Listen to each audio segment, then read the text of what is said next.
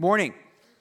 Good to be with you all on this week before Christmas, continuing in this Advent series where we have been since the beginning of December.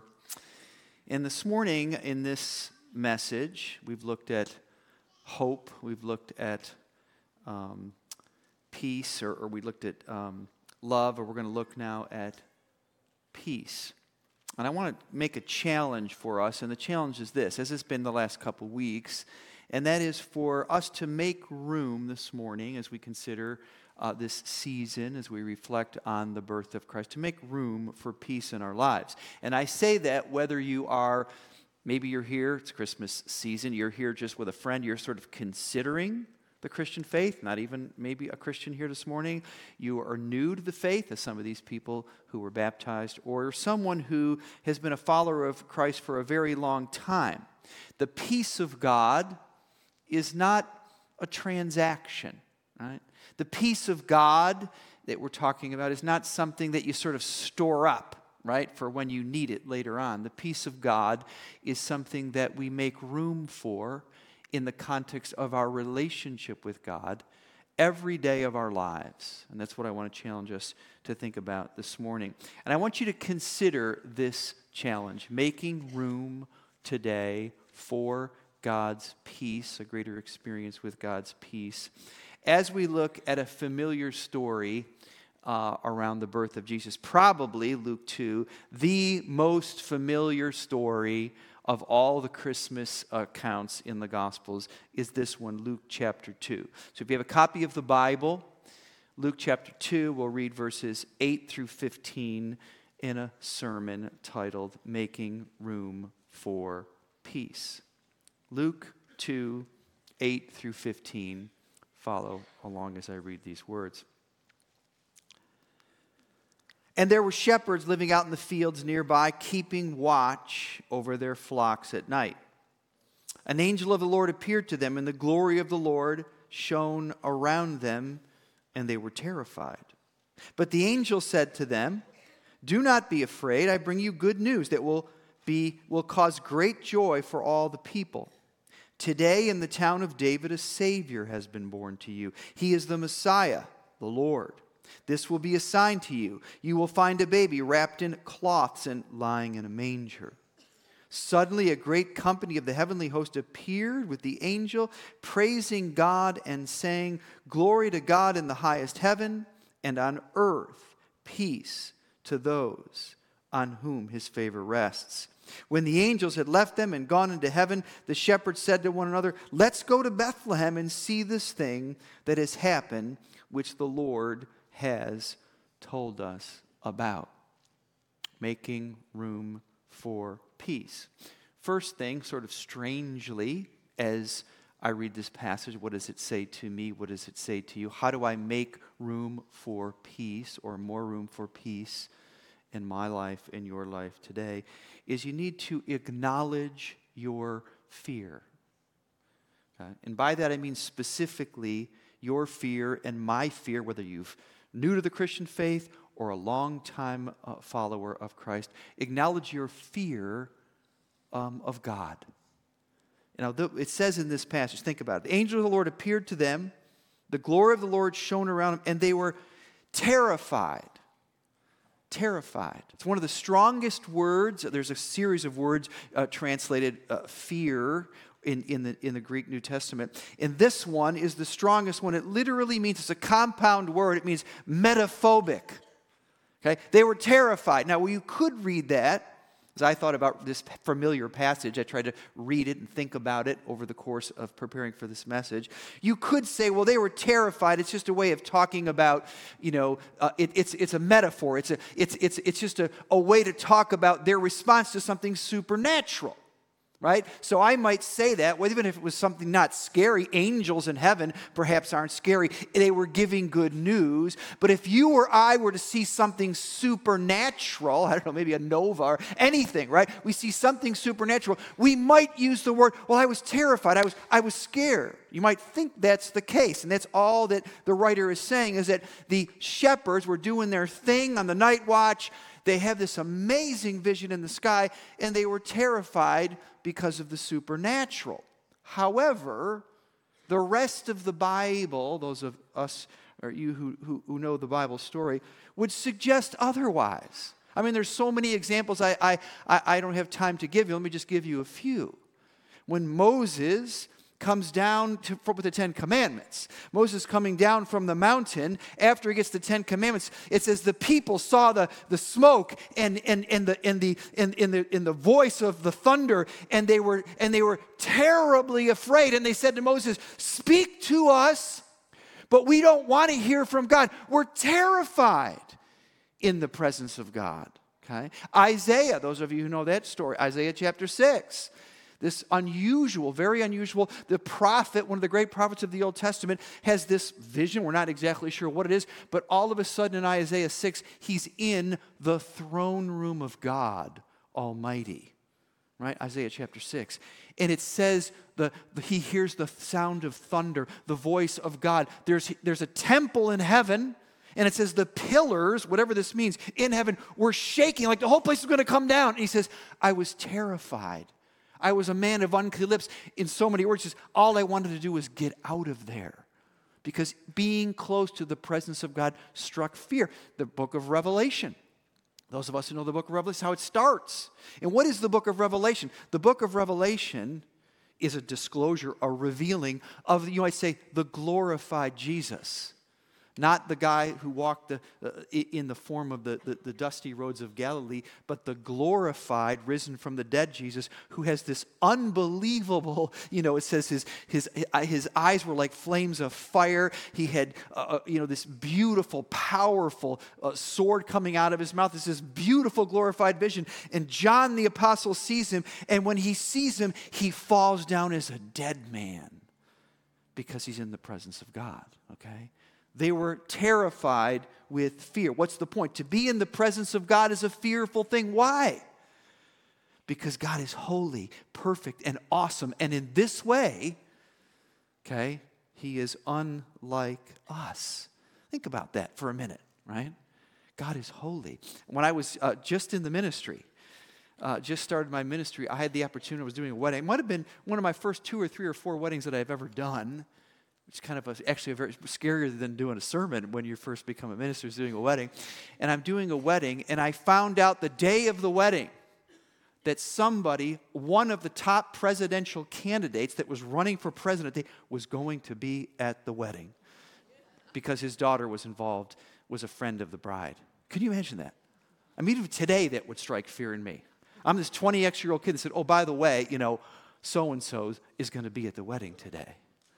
That struck fear in this 20x year old young man that this person was going to be sitting in this, uh, in, probably in a front row seat of this wedding.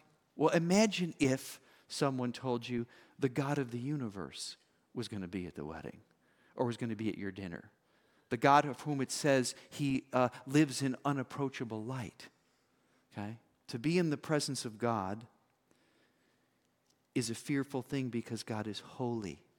The peace, here's my point, that is announced here, right? Glory to God in the highest heaven and on earth, peace to those on whom his favor rests. The peace that is announced here is peace with God, okay? Not of God. What do I mean by that? It's a peace that is given because there is a broken relationship. There's a peace, not because God doesn't love us or love human beings, but because of human sin and God is so holy, we come into the world at war with God. That's what the Bible says. Now I know that's very that's that's that, that's something we try to avoid thinking about. It's a wildly unpopular thing to say, but it's what the Bible teaches. Not because God doesn't love us, but because of human sin. And what the announcement of the, the angels were was that God has made peace in Jesus Christ, right? That's the whole point. He was born so that he could die, so that he could solve the problem of humanity's separation with God. That's the point. But when we fail to recognize it, right, that this is peace with God, before I can feel the peace of God, an inner peace, which is important, a kind of joy and closeness with God, I need to first have peace made with God. That's the announcement that's being made here. And when we fail to recognize it or seek to avoid it or try to have a relationship with God around it, we avoid the full weight of the good news, right? That God has made peace in Jesus Christ. One of the people that were baptized next uh, service, with permission, Jenna Allen.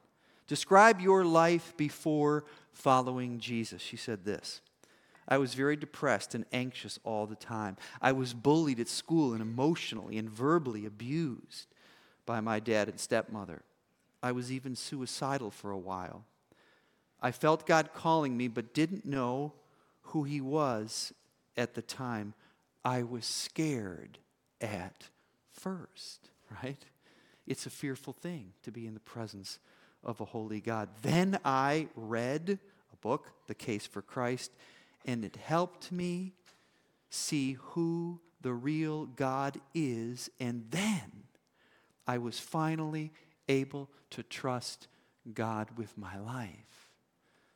Right? She understood the gospel that God is holy, God is perfect, but God, and in our sin, separates us from God, but He sent Jesus into the world to make peace. He did for us what we could not do ourselves. He satisfied the justice of God. That's what this announcement is. Now, if you, even if you've never been to church or you're, you, you, you, this is your third time to church, you probably know the hymn, Hark the Herald Angels Sing. Because if you haven't sung it in church, you've heard it in the mall. Right? So just, just go with me for a minute. I want us all to just sing okay? You can even just speak the words Bob Dylan style if you want, if you're not a singer like me. Just the first part of the first verse, okay? We all know this. Ready? Hark the herald angels sing, glory to the newborn King. Peace on earth and mercy mild, God and sinners reconcile. Very good. Okay? Peace on earth and mercy mild. Wait for it. God and sinners reconciled. That's the point. That's the peace that's being announced here. The truth is, you are not at war with the world. You are not at war with the close relationships in your life. You and I are not at war with the other political party that we don't like. We come into the world, your friends, your neighbors, your kids, your parents, you come into the world at war with God. But God has, God has solved the problem. 2 Corinthians 5:21. He has made him, Jesus, to be sin for us, which means to be judged for us, that we might be made the righteousness of God in him. God says, listen, you come into the world in conflict with God because of sin. And there's nothing you can do about it. And we spend our lives trying to avoid it, to work around it, to try to medicate it. And the announcement, the angel says, listen, God has solved this problem for you. He has sent his son into the world. He is going to bear the burden of your sin. He is going to be judged for your sin. This is the announcement. And you and I, here's the point to those of us who are believers here. You'll never experience make more room for the peace of God until you learn how to live out of peace with God.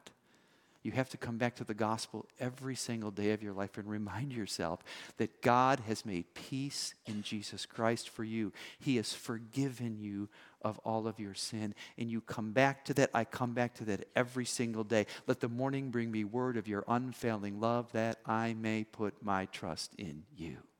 That's how you make room for God's peace. One, you have to acknowledge your fear. Number two, according to this passage, you need to surrender, okay, it's a daily thing, your pride.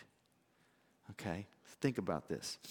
If, if you were to read this, as I say, the most famous passage of the Christmas story, right?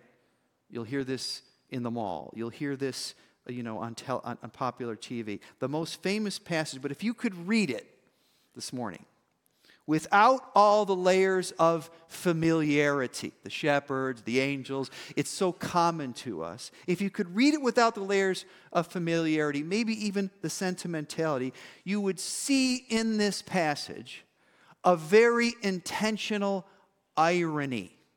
Okay? A very intentional irony. What is irony for those of us who don't know what irony is? It's an event that seems to deliberately be contrary to what you would expect, right? There's a very deliberate irony in this passage. What is this deliberate irony in this passage? Well, there's, there's this vision.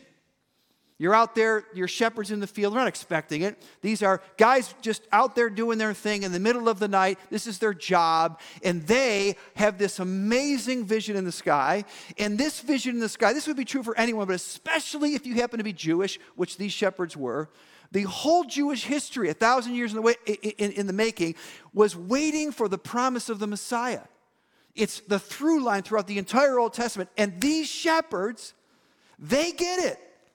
The long awaited Messiah is coming. This is the announcement. In today, in the city of David, which is Bethlehem, a Savior has been born, a Messiah. That's the idea of mentioning David's name. They're trying to make the point. He's here. They get this amazing message.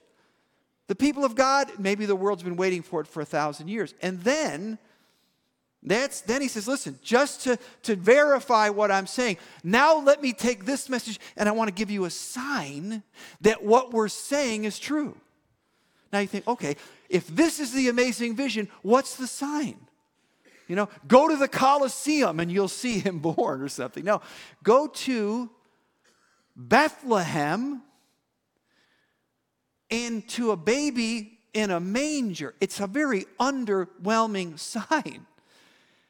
Bethlehem, for 2,000 years, has been associated with the birth of Jesus, and it's been always this, you know, the little town, one stoplight, no nothing town of Bethlehem. It's very cute, it's been very sentimentalized, but let me say this it's, it's also very true to history. In other words, the town of Bethlehem, even today, I've been there, some of you have Okay, after all 2,000 years of history, after all the, you know, the, the, the, the, tourism uh, of 2,000 years of history, people go to Bethlehem every year. Today, Bethlehem is smaller in population than the town of Penfield. Can you imagine what it was like 2,000 years ago? It was not a very, it was nothing. It was, it was a small little village. Why would God decide when he's going to one time make an announcement, take on human form, the promise of all the ages to send his son into the world. Say, listen, I have a sign for you. What is it? Go to Bethlehem. And don't even go to the hotel, don't even go to so and so's house. Go to a manger, and there you will find the Christ child. The author of human history, here's the point the creator of the universe was not born in a manger because there was no room anywhere else. I mean, that's part of the story. But God's, God is sovereign. Okay? So, what I'm saying is this yes, he was born. Yes, the, the events of history. He goes there and there's a census and it's busy and Bethlehem's so small and Joseph's from Bethlehem, so there's no room for them. But my point is in the sovereignty of God, the creator of the universe, the God of all glory, if you believe the Bible for what it's saying, he wasn't born in a manger in Bethlehem because there actually was nowhere else to be born. It was intentional right? It was intentional. He was born in a manger in a know nothing town to poor parents to show his vulnerability, to invite your vulnerability without which you cannot be saved. Right? It was an affront to all human pride. Or without which you cannot go very far in your growth as a Christian. Right? Jesus Christ, the Son of God, was born in Bethlehem to be a crushing blow to people's pride. To say, listen, God loves you, He solved all your problems for you. Acknowledge your fear, peace with God, but you have to put everything down to come to Him.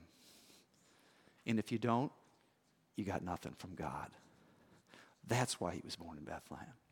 You want to make peace in your life? You want to have a room, make greater room for the peace of God that's promised? Number one, acknowledge your fear.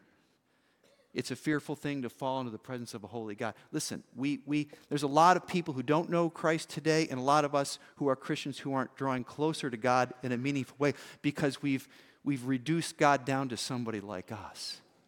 He's holy, He's perfect, He lives in unapproachable light. You and I come into the world separated from God. That's a scary thing, it's a sobering thing. But the good news is, God has sent his son to deal with that separation, to deal with that alienation. He took a bullet for you. That's the beauty of the message. We need to acknowledge our fear. We need to surrender our pride. Luke 14. Jesus, one time in, in, the, in the same gospel, he was invited to a Pharisee's house for dinner sometimes we read the Bible and, and, and, you know there's, there's certain characters that we, we put them in, in, in a one-dimensional box. We say, well, the Pharisees were these bad guys, and, and, and they're the bad guys in the New Testament. They're really not.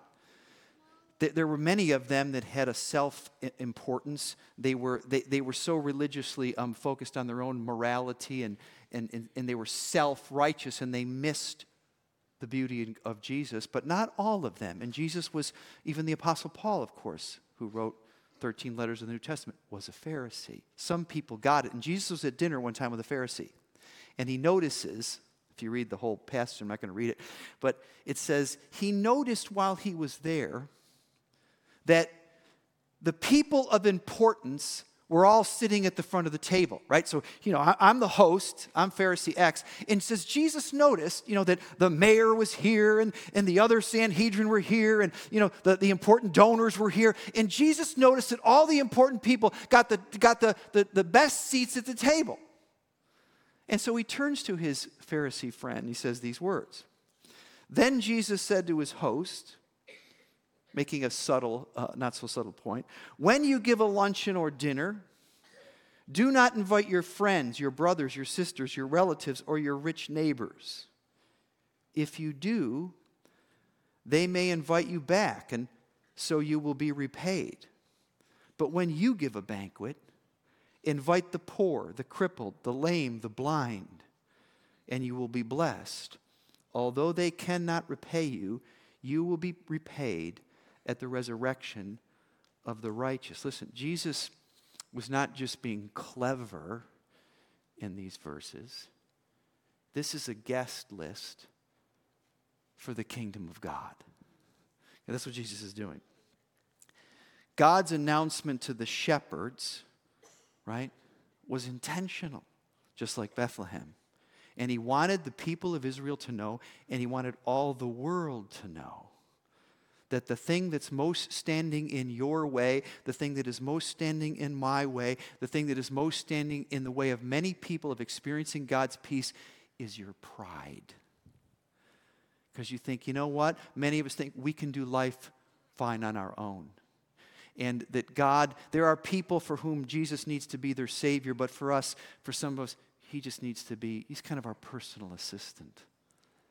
But unless you're willing, to acknowledge your fear, to recognize God is holy. He's not any less holy than he's ever been. He sent Jesus to satisfy his justice. But number two, even today, I've been a Christian for many, many years. Even today, all of us, every day I need to surrender my pride and recognize I need to go to Bethlehem. I need to go to the manger. I need to recognize that I need to put down whatever it is I'm trusting, whatever kind of, uh, you know, bona fides I have between what I, how important I might think I am, and recognize that God has done it all for me. Right? I need to surrender my pride. So do you, if you want to experience God's peace. Lastly, you need to ponder God's promises. The final lesson in this very famous passage actually doesn't come from the shepherds, it comes from Mary. Listen to these words. So, speaking of the shepherds, they hurried off because they're excited, right? They said, Go to Bethlehem, see this thing. They hurried off and found Mary and Joseph and the baby who was lying in the manger. When they had seen him, they spread the word concerning what had been told them about this child, and all who heard it were amazed at what the shepherds said to them. But Mary treasured up all these things and pondered them in her heart. Okay? There's a, there's a, there's a contrast being made here.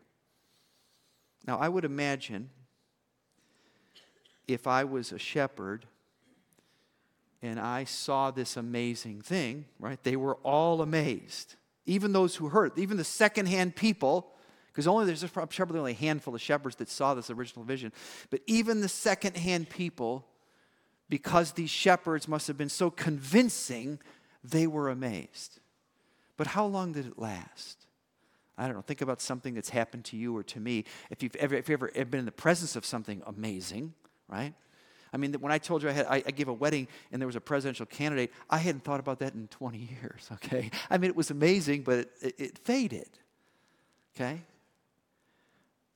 Think of how many people, if in the Gospels as an example, who witnessed not only the miracles of Jesus, but the life-changing teaching of Jesus. Now there was many, but if you read the Gospels carefully, many people's lives were changed, many were not.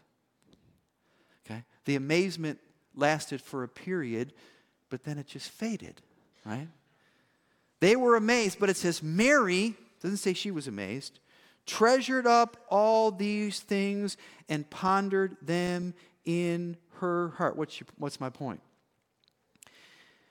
If you want peace with God to become more and more the peace of God, you need to work that peace in. Okay? Mary treasured all these things and pondered them in her heart. There's a lot of people in this room today, I'm, I'm, I'm confident, who are followers of Jesus. There was a time in your life, and like in mine, where you truly trusted in the finished work of Christ and God saved you. It's, it's, it's, like the thief on the cross. It's not that difficult. It's a real transaction.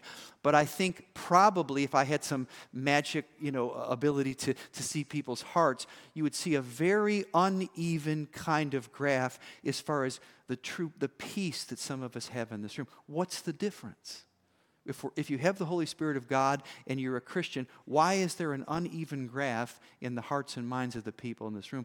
Because you have to work that peace in right? Mary said, I'm going to take this seriously.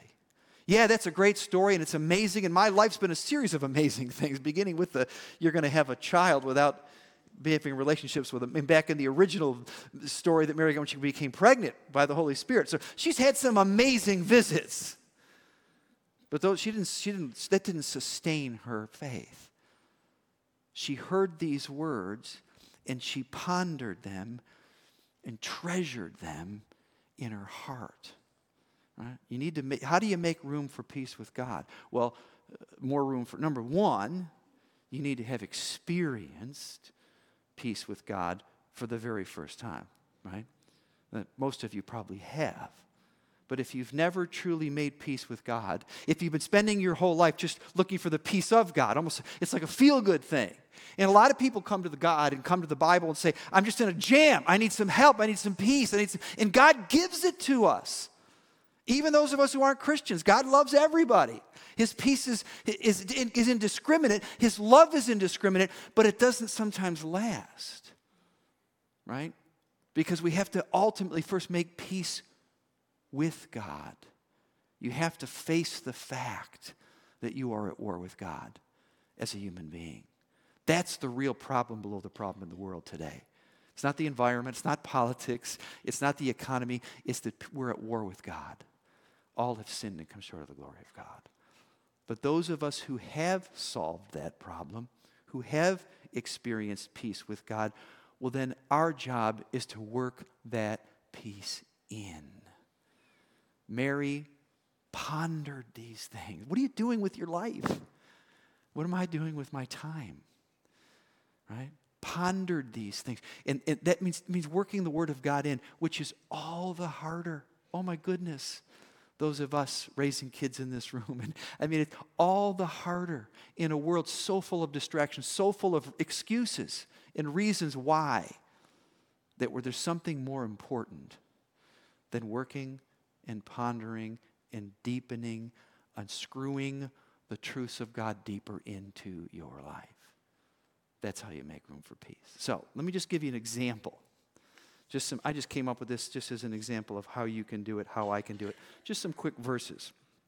How do you ponder God's? These I took this just took me a minute. Okay, things that I've done recently, but you can use these as examples. Psalm 143, I already, already, I already quoted it. It's been one of my favorite verses for the last few years. Let the morning bring me word of your unfailing love, that I may learn to trust in you. Let them, that's a, that's, a, that's, a, that's a promise I come to many days a week. I wake up, Lord, may the morning bring me word of your, I guess that's what I need. See, it's the unfailing love. It's the gospel. It's peace with God. Okay? Isaiah 26, 3, you will keep in perfect peace those whose mind are steadfast with on you. God, keep me in perfect peace. Help my mind to be steadfast. Okay? That's why I work the peace in. Romans 8 1. I mean, there's so many. There is therefore no condemnation to those who are in Christ Jesus.